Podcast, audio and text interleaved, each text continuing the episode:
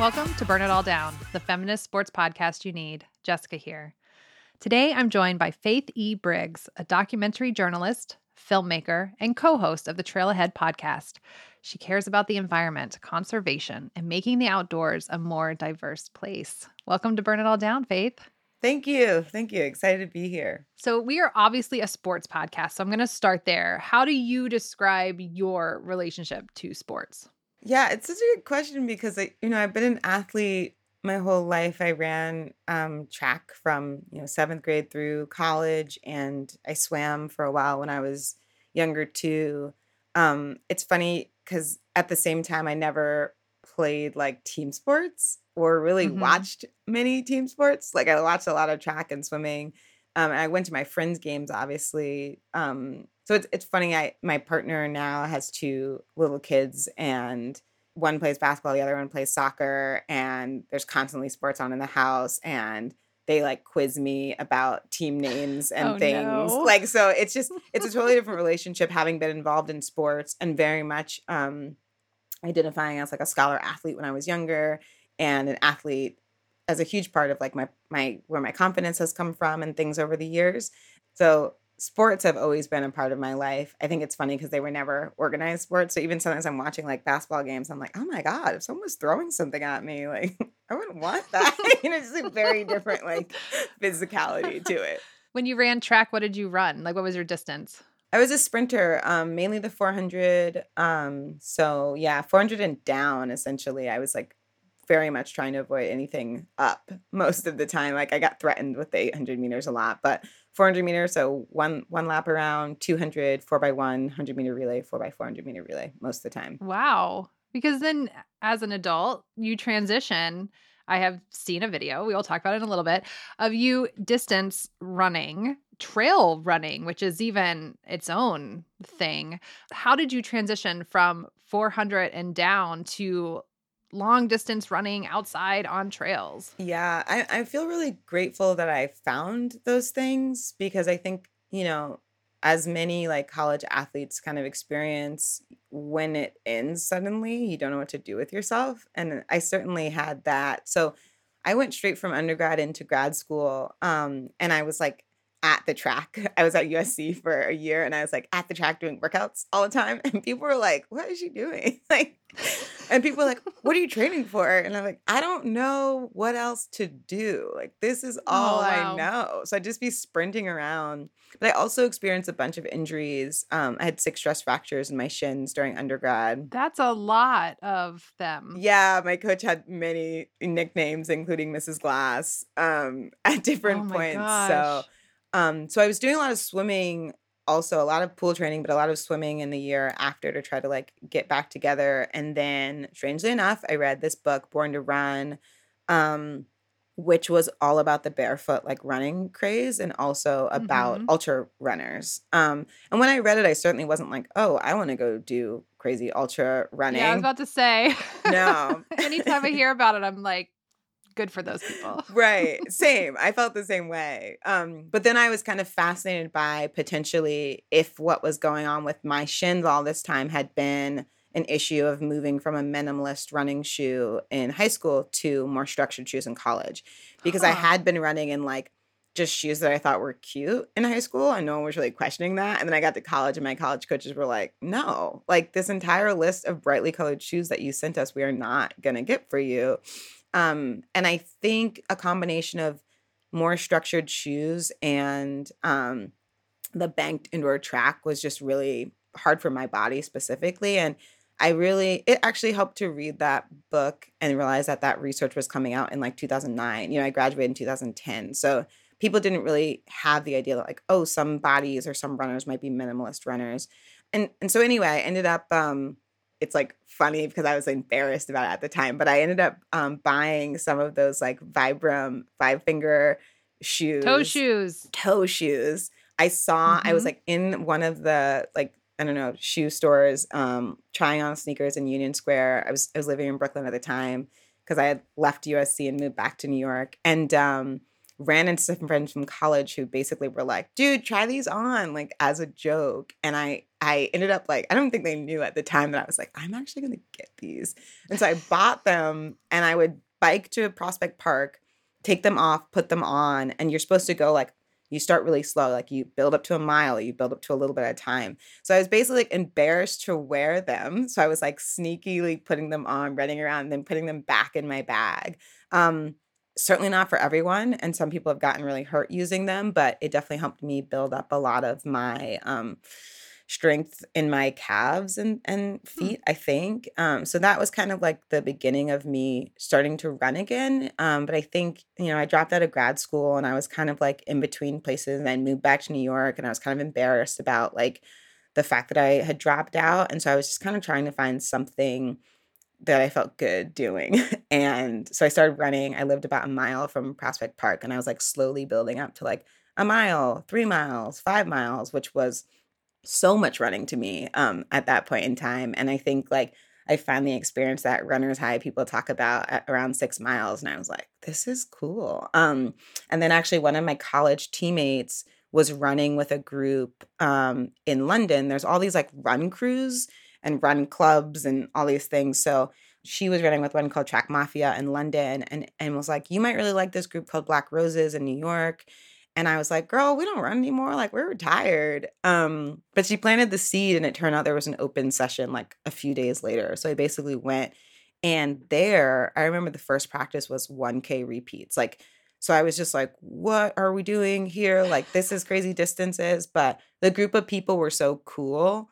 Um, so I just was like, I was hooked. So I did that for three years and moved up from like you know, I, I ran my first two um, half marathons with that group, and then we did a trail running weekend, um, like in 2016, and I was just like experienced that and was super hooked, and then um, yeah, kind of just moved up little by little from from there. So certainly a strange uh, transition, even to myself, for sure. Wow, that's amazing. Uh, I do also want to know how did you get into filmmaking? Because this is like a lot of what we're about to talk about are films that you've made about running, but like, how did you actually get into filmmaking? Totally. Yeah, I'm I I ended up in undergrad um studying African American studies and film studies. Um funny enough, I mean, so I, I thought I was gonna be an anthropology major. I've always been really interested in in humans, like how we work and, and Mhm. interact with each other. Um and then strange like twist of fate. So I had two stress fractures, one in each shin. This was freshman year. And so they had me in two boots and on crutches Whoa. and I like, couldn't get around. It was brutal. And the anthro class I needed to get to was in this building that no longer belongs to Yale. The Yale Art Gallery has since bought it because it wasn't ADA accessible. oh, no. So I was Oh like my crutching gosh. to this class, and I finally was just like, "F this!" Like I'm out, and I dropped, I dropped like a required anthro class, um, and then I ended up in a film class called like Black Women in Film, um, in the spring of freshman year, and I remember the professor Terri Francis, who I still talk to now, was like, "Oh, you're gonna be a film, like this is gonna be your thing," um, and I Hmm. think I I really took to it because I had I'd spent a lot of time. Um, my parents met as summer camp counselors actually, That's and adorable. yeah and i grew up running around at summer camps so i i was always like interacting with kids um from the city and i was really aware of how they were consuming media and what that meant they were consuming and i was always kind of disappointed isn't even the word but eh, like devastated by what stories these like black and brown kids from new york got to consume about themselves Mm. and I just was like, I gotta interrupt this. Like there has to be better. Like they should be able to see themselves in a different way. Um, so I think immediately when Mhm. I found myself in a film course, I was like, oh, this is how I do that. and you have interrupted um so i definitely want to talk about these some of these films that you have made you are the producer on a film called the brotherhood of skiing which came out in 2018 it's about the national brotherhood of skiers. And you wrote to me in an email about this film and you wrote quote a lot of my realizations around that multi-generational angle came from this work with them talking about how we get from not even participating to trying to be olympians. Can you tell us a bit about this group and then expand a bit on what those realizations were for you in doing this project? Totally, yeah. So the National Brotherhood of Skiers has been around since 1973. They're an umbrella organization that has over 50 chapters um, in different states. So they're geographically focused chapters. Um, and they started with um, Ben Finley and Art Clay, who um, created this group. Um, they were like black skiers in the 1960s and they like were getting together via writing letters to each other and then they planned this big um, summit in aspen in 1973 and that was the first time they all um, showed up and met each other um, and one of their goals is representation in the olympics. Um, they're like when we look at the summer olympics we see african american athletes everywhere but why isn't that the case in um, snow sports. And so they've been really um, in addition to having community being able to hang out together feeling like safe and being able to have some of the nonchalance that you should have when you're out recreating um, for you know to do that in the 1970s a lot of it meant needing to be in groups. Um, so in addition to just trying to create safe spaces for people to participate in snow sports they also really wanted to figure out how do we support the next generation of black olympians um, Hmm. and spending time with them and one of the things i realized is like and i have a friend brooklyn bell who we had on the trail ahead podcast and she called some of the sports that she's involved with she's a, a skier and a mountain biker mentorship sports and i felt like the way she said that was really true Oh, that's interesting. Whereas for some sports you can kind of show up or there's a team you can join or there's like, you know, my my godson's like doing he's 3 and he's playing soccer. Mhm. But like how do you learn to mountain bike? Um or how do you learn to ski? Like someone needs to show you how to do it. And so some of the parents in the in the uh, NBS um that I talked to, they're like my kids are going to learn some of the things, but they're not going to be able to be the Olympians because they're still um I kind of see it as like this gradient of learning. So I, I talked to this one dad, and his kids are amazing skiers.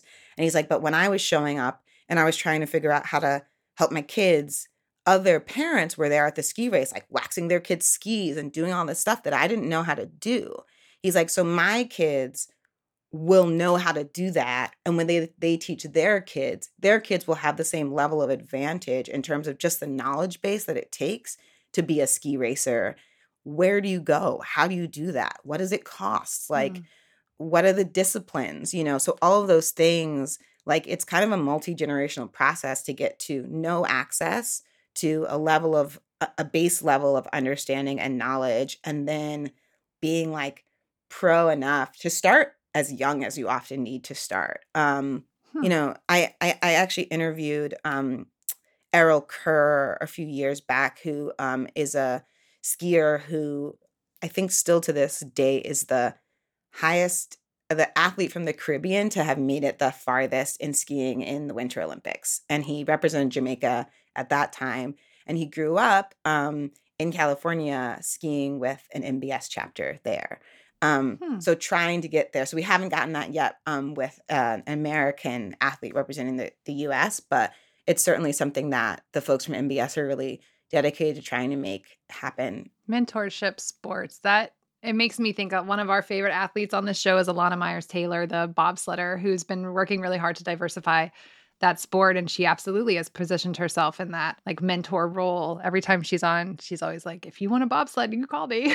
Like, totally. Yeah. And I world. love watching her yeah, too. Yeah, Um, but that is such a good description. Um, so you're currently working on this beautiful film series called Who is a Runner. I cannot stress like it is gorgeous.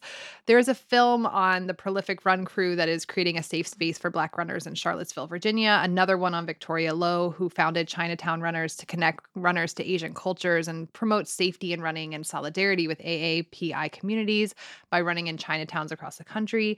You profile Rosalie Fish, an Indigenous student athlete and activist. How do you find the subjects for these films, and what has the response to this series been? yeah I, the response has been so incredible it's like i'm i'm so grateful to the people in the films for sharing their stories um and for trusting us with them um because a lot of times you know it's it's it's a lot to like put your story out there and not know where it's going to go or how it's going to be handled um so I, I i'm always really grateful as a filmmaker to get to have that experience um in terms of finding people I don't know. We we certainly do a lot of sleuthing, and then we also just kind of know um, some people like Vix from who started Chinatown Runners. I've known for years. I met her running in New York. Um, and so when the opportunity came up to think about like who are people who are doing some things with running, um, Vix came to mind. And I, you know, I'd kind of like shared some of her stuff or tried to figure out um, what to do. But we, so basically, we like came up with a list of people that we knew were doing cool things in sport and then pitched it back to Brooks. And they were able to say, like, these are the stories that are resonating a lot with us. Brooks Running Company. Brooks Running. correct? hmm Yeah, they're the um the the people that wanted to pull this um series out into the world, and um, we partnered with them to make that happen. Um, Rosalie Fish was someone that I'd seen quite a bit, um, partially because I know one of her mentors, Jordan Marie Daniel, who Oh, we um, had her on the show. She's amazing. How- whenever the Washington NFL team changed their name, 2021. yeah, 20 during yeah. this last two like confusing years of time. Yes. Yeah. Um, but Jordan had inspired Rosalie um, to put the red handprint in honor of um, missing and murdered Indigenous women on her face when she was running um, her high school meets. And I I'd heard about missing and murdered Indigenous women's um, issues for years, and I think as a non-native woman, I've both been really wanting to support and also trying to be really aware of like what stories are mine to share and how can I support those and like the amount of work that you need to do to be ready to share a story like that and handle it well. So I think having had at that point years of learning around it and being really grateful to so many indigenous friends that have like shared that and kept putting on the radar and kept putting it out there i felt like if if there's something that we can amplify through this series like it needs to be that um and i was really grateful when brooks like went for it you know i think there's a lot of times like missing and murdered indigenous women as the movement even just using the word murdered i was like are, is a brand going to go for this? Is this going to feel too heavy um, for them? So i was really grateful that they um, put it out there but yeah i think you know prolific tim kemple my partner co-director in this like he found them on facebook and Mm. sent them my way and i was like all right let's start dming and sleuthing and you know a lot of times people are definitely like who's this girl in my dms but that's certainly how i connect with a lot of people so i'm, I'm grateful that they like find me in those you know unread messages and respond like yeah Uh, again, the series is called Who is a Runner, and we will be putting links to all of this in the show notes on our website. I just want to tell everyone because you got to see them.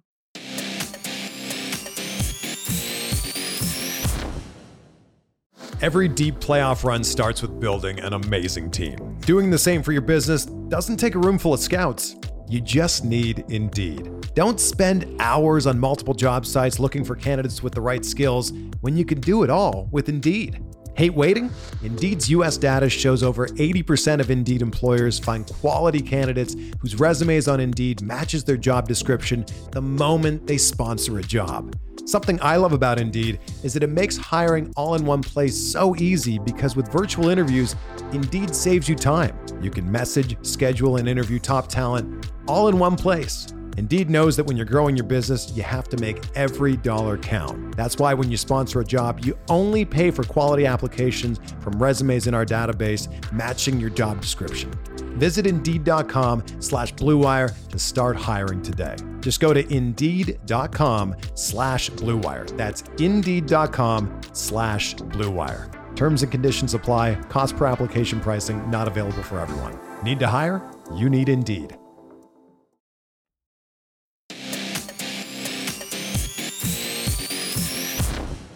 Uh, the last film I want to talk about is a one that's about you. It's called This Land, and it's a short film about you and some friends. And you, you all ran. I wrote as I was watching. I like wrote this from Portland, Oregon, to New Mexico. Which, what? Uh, so not all in one stretch okay. but i can explain that okay, Yeah. so please explain that, and also explain why. Why did you do this? Totally. Yeah. You know, I think when I moved from so I moved from Brooklyn to Portland in 2016, um, culture shock in many ways, as you can imagine. Um, and essentially like the conservation community out here is very strong and I was kind of immediately getting involved in different organizations and meetings and things here um essentially like realizing that there was an extreme lack of representation in um, conservation and environmental spaces um, and i should back up to say like so before i moved out here i was working at the discovery channel in the environmental filmmaking um, department and I was like super entry level and we had a tiny department of four people. And so one of my roles was to be the first eyes on like basically anything that got sent in. So from hours and hours of Shark Week footage to like we got 30 hours of on narwhals in, like we need someone to see if there's a story there. Um, to all of these like incredible stories coming from indigenous activists trying to protect their homes, trying to stop um, deforestation, people talking about droughts like around the world and i it was a pretty like shocking slow dawn like it dawned on me experience to be like hold on all of these communities of color are on the front lines for environmental disaster all around the world and in terms of what is broadcast quality those stories aren't making Mm. it right either people Mm. don't have the right cameras or you know we're not ready to take a risk on subtitles at this time or whatever it was. So, but I was like, hold on, the influx of stories from people of color around the world talking about their homes being poisoned, lack of access to water, like all this stuff was really like, I was like, hold on, like we have to be in these conversations. So it start, started to dawn on me then. I wasn't, I didn't consider myself a conservationist. I thought it was like a really privileged endeavor. And I thought like, oh, that's for people that care more about birds than they do about people. Like I just I didn't Hmm. really think that that was a, a viable place to try to make a change. Um, but I think like over time, then moving out here um, to the West Coast and conservation and like public lands being such a, a larger part of the conversation than it is on the East Coast, I was kind of like, okay, but if we're not in those rooms and we're not making those decisions, then things are going to continue to happen to us. Um, things are going to continue to happen to communities of color who are living right next to these factories or right next to these mines and we we we're not even in the rooms to kind of weigh in on that. So that was kind of my impetus to continue to be involved in conservation conversations. And then like the biggest thing happening in 2017 was the rollback of the national monuments. Mind you I was like up in arms about it and I'd call my friends um you know from college and be like yeah man this thing and they're like what are you talking about? Like, I know it was like my friends in Utah right. cared very much. Yeah. totally. And everyone else was like i saw this headline and i kept scrolling. Um and so essentially our question working with um my good friend and, and now podcast host addie thompson was how do we how do we tell a story that adds more to these headlines so that people are actually paying attention so that people understand what's at stake and what the risk is? So we actually really we set out to make a very cut and dry like conservation film um and ended up making something very different um but Mhm. essentially we thought if we go to each of these monuments and we run there people get to see these spaces. And you know the way running and sport works we were like okay what amount do we need to run for people to to to pull in people from different audiences? So some runners just want to see people running for a long time. And if you run for a long time people might be like what? That's an endeavor. Let me pay attention so but Mhm. we didn't want it to be performance based we thought that if we did a marathon a day everyone's going to be like oh marathon like time how many uh, like hours Yeah, you know how because fast? Yeah. Right. if we ran like five miles a day, people would be like, that's cute, but it wasn't necessarily going to pull in additional eyes, depending on like what your audience is, right? At this point, if I was running five miles a day, I'd be like super jazzed on myself because I'm certainly not doing much running right now. But I think at that point in time, I was like, what if we did 20 miles a day and we did like three days in each of these locations? Um, and I had done a race like that before where it was like 20 miles that you camp, but then you get up the next morning and you run 20 miles again and then you camp. So I like had that experience. I was like, this is something that's doable. Oh, you are a different Um, person than me. Okay. yeah. Well, and uh, and evidently I had enough wild friends that were like, absolutely, I'll meet you and I'll run Sounds 20 great. miles with you. um, so yeah, it really became about um for me like what are the perspectives that we need to have when we're talking about public lands? Um and and really knowing that even that though it's an official title that we use like public lands are a designation even that is problematic in the sense of some you know um, indigenous people were removed from their homelands by force and by war and by genocide in order to make our national park system. So even to use the language of conservation and public lands is definitely one that is um, controversial even for me um, and I think in order to be in the room and be a part of those conversations, I do use that language. Um, so it was kind of about the beginnings of that conversation and what can we do in 10 minutes to show these places, show that they're at risk, and bring in um, multiple voices that I really respect um, and was humbled by the fact that folks wanted to be involved. Because, uh, you know, Jose Gonzalez and Dustin Martin, Jen Castillo, and um, Addie Thompson are all people that not only do I really respect their opinions, but as runners, like a lot of them had been in the game for way longer than me. So I was like, if they run with me, maybe I can make it. you know? I just wanted to mention to you, since I have you here, that there's that one shot of your eye that reflects that is just That that is yeah, my dear friend Ben Moon with the eye shot. Um well. yeah. Cheers to Ben because I was like, it took my breath away. I was like, I don't even understand how that's possible. Um, so you mentioned your friend Addie Thompson. You all started the Trail Ahead podcast in March of 2021. The short description is quote a podcast at the intersection of race, environment, history, culture, and the outdoors. How did this project come about, and what have you learned from it so far? Yeah, we we really started the podcast because of the film This Land. You know, the film came out um technically like had its festival premiere in November of 2019 and then we actually got some more funding and went and shot some more and re-edited it and then put it out um online in March 2020 like March 1st 2020 oh boy, yeah. and then rather than have this like robust in-person festival life we had to switch to a lot of um, online and that actually was really great for us we realized that we could put all these panels together um, a lot of them i moderated i just got to grab like amazing people and be like hey will you be on this Yeah. panel Accessibility was really reimagined. it was yeah. incredible we just had so many screenings with panels and with incredible speakers and we were just like people want to have this conversation like Mm. this is the beginning. We were like, we dipped our toes in with this land. Like, and if the desire to keep having these conversations is there, and if people are hitting us up afterwards being like, thank you for that perspective, like, I hadn't thought about it that way, we're like, we kind of have to keep these going. Um, so that's where the trail ahead came from, was really like a year later, we were just like, okay, like, what what can we do to keep these conversations going um and like what does that look like um and i mean oh my gosh we we've learned so much i think you know similar to documentary filmmaking i think you know sometimes i feel like it's like a selfish endeavor because you you learn so much and then you barely get to put it all into a film Yeah, you like edit it way down. oh my gosh Yeah. versus a podcast like you get to you get to include a lot more which Mhm. is like wonderful because i'm like i don't want to edit these even like i'm involved we're we're both really involved in the editing of our show and we're like always like Ooh, like you know it's so difficult to decide what doesn't make it in.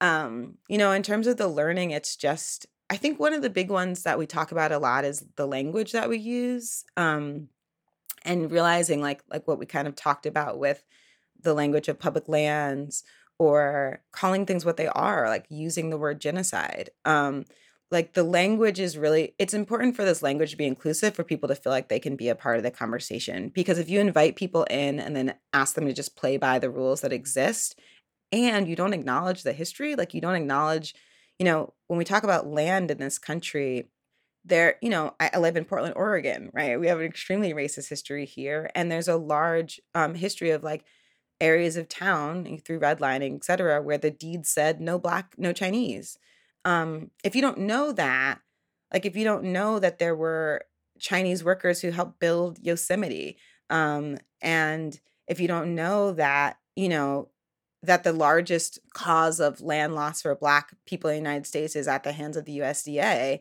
being racist and not extending the same farm loans and therefore agricultural land right after slavery was at 14% now it's 2% if if you don't know about the history of the land and you're just saying like oh come on come be a conservationist like yeah we really want you to be here but you don't acknowledge what what the trauma related to that land is, it just we can't move the movements forward. Um, so I think our main thing is listening to all of these different perspectives and being like, man, we we all could learn to just look outside of our own experience. That's what we're that's what we're trying to do. We just feel really lucky that we get to talk to all the people that we do. Yeah, I I feel that right now doing this with you. Thank you. Uh, before I let you out of here, I want to hear about your favorite outdoor place. Like, can you paint a picture for me of your favorite outdoor place? Totally. Yeah. I mean, I think there's so many places, but I, I have to go close to home here in Portland, Oregon. Um, if you haven't been to the Pacific Northwest, I highly, highly suggest coming out here. Um, one of the things I didn't know is that the Pacific Northwest is a temperate rainforest zone. So our I mean the number of the the shades of green that you will see when you come into a forest out here. Um, but in Portland, we have this park called Forest Park. It is one of the largest metropolitan parks in the country. We have over 80 miles of trail within city limits. And as soon as you get there, like I love bringing people here because you get there and you're like, the trees are huge. There's moss like wrapped around the branches and kind of like, you know, cascading down. We've got all of these ferns. There's it's always a little wet because temperate rainforest, it rains a lot here. And so you've got like you know little um we've got so many waterfalls and like little like streams and just water coming off everywhere and like rocks are glistening and i just um i really i love the fact that we have that park here in the city um i didn't start driving until the pandemic um so i could bike i could take the bus there like to do a you know 12 mile trail run and then hop on the bus to get home is is really special back to like access and everyone being able to get there so i'm really proud that that's um such a big part of the city is Forest Park. Mm. I my husband and I actually went to Portland and then we went all over Oregon. Yeah. And we definitely went to that park. I feel like are there redwoods? We have yeah, there's there? a couple redwoods in Yeah. there as well, and then in Southern Oregon we have um quite a few redwoods Mm. too. We went down there. My husband is I obviously think he's like the cutest man, but uh he was born and raised in Florida and has this obsession with tall trees. And then when we went on this trip, I made sure that we drove we actually went drove down into the state park just Ah, south so of cool. So he could I have picture I make him hug the trees and then take pictures I, of him. I make the kids hug Mhm. trees too. So, Yeah. uh, um, so what is next for you? Are you working on something new that you can tell us about? Well, we actually have um the fourth installment of Who is a Runner coming out. Um is about Erin McGrady and her wife Caroline Watley. Um they are a queer couple in Asheville, North Carolina, and they um are like photographers and travelers and writers and they also create these queer friendly travel guides in different cities Oh, um, which for me was like this other kind of realization that that is still necessary work um, to be able to travel and go on vacation and feel welcome. Um, so to have some places where you know someone else has been and has felt welcome and has said like this is a great place to get coffee or this is a, a cool spot that you know you can find some folks like you when you go to these cities and they do a lot of that in the southeast um, so their story is incredible it was another one where we were just like man so so proud of that and erin is actually someone i met through i met in 2016 and we hadn't seen each other since um, Oh. we've been talked online and everything else for years but to be able to come back six years later and work on a project together was really exciting that's great. Where can our listeners find you and your work out there on the interwebs? Yeah i'm i'm on instagram at faith eve b um, my website is faithebriggs.com and you can find us on the trail ahead at trail ahead underscore podcast Awesome. Thank you so much for being on Burn It All Down, Faith. Thanks for all your work. Thank you. Thank you for having me. That's it for this episode of Burn It All Down. This episode was produced by Tressa Versteg. Shelby Weldon is our web and social media wizard. Burn It All Down is part of the Blue Wire Podcast Network. Follow Burn It All Down on Facebook, Twitter, and Instagram. Listen, subscribe, and rate the show on Apple Podcasts, Stitcher, Spotify, Google Play, and TuneIn. For show links and transcripts, check out our website, burnitalldownpod.com. You'll also find a link to our merch at our bonfire store. And thank you to our patrons. Your support means the world. If you want to become a sustaining donor to our show, visit patreon.com slash burn it all down. As always, burn on and not out.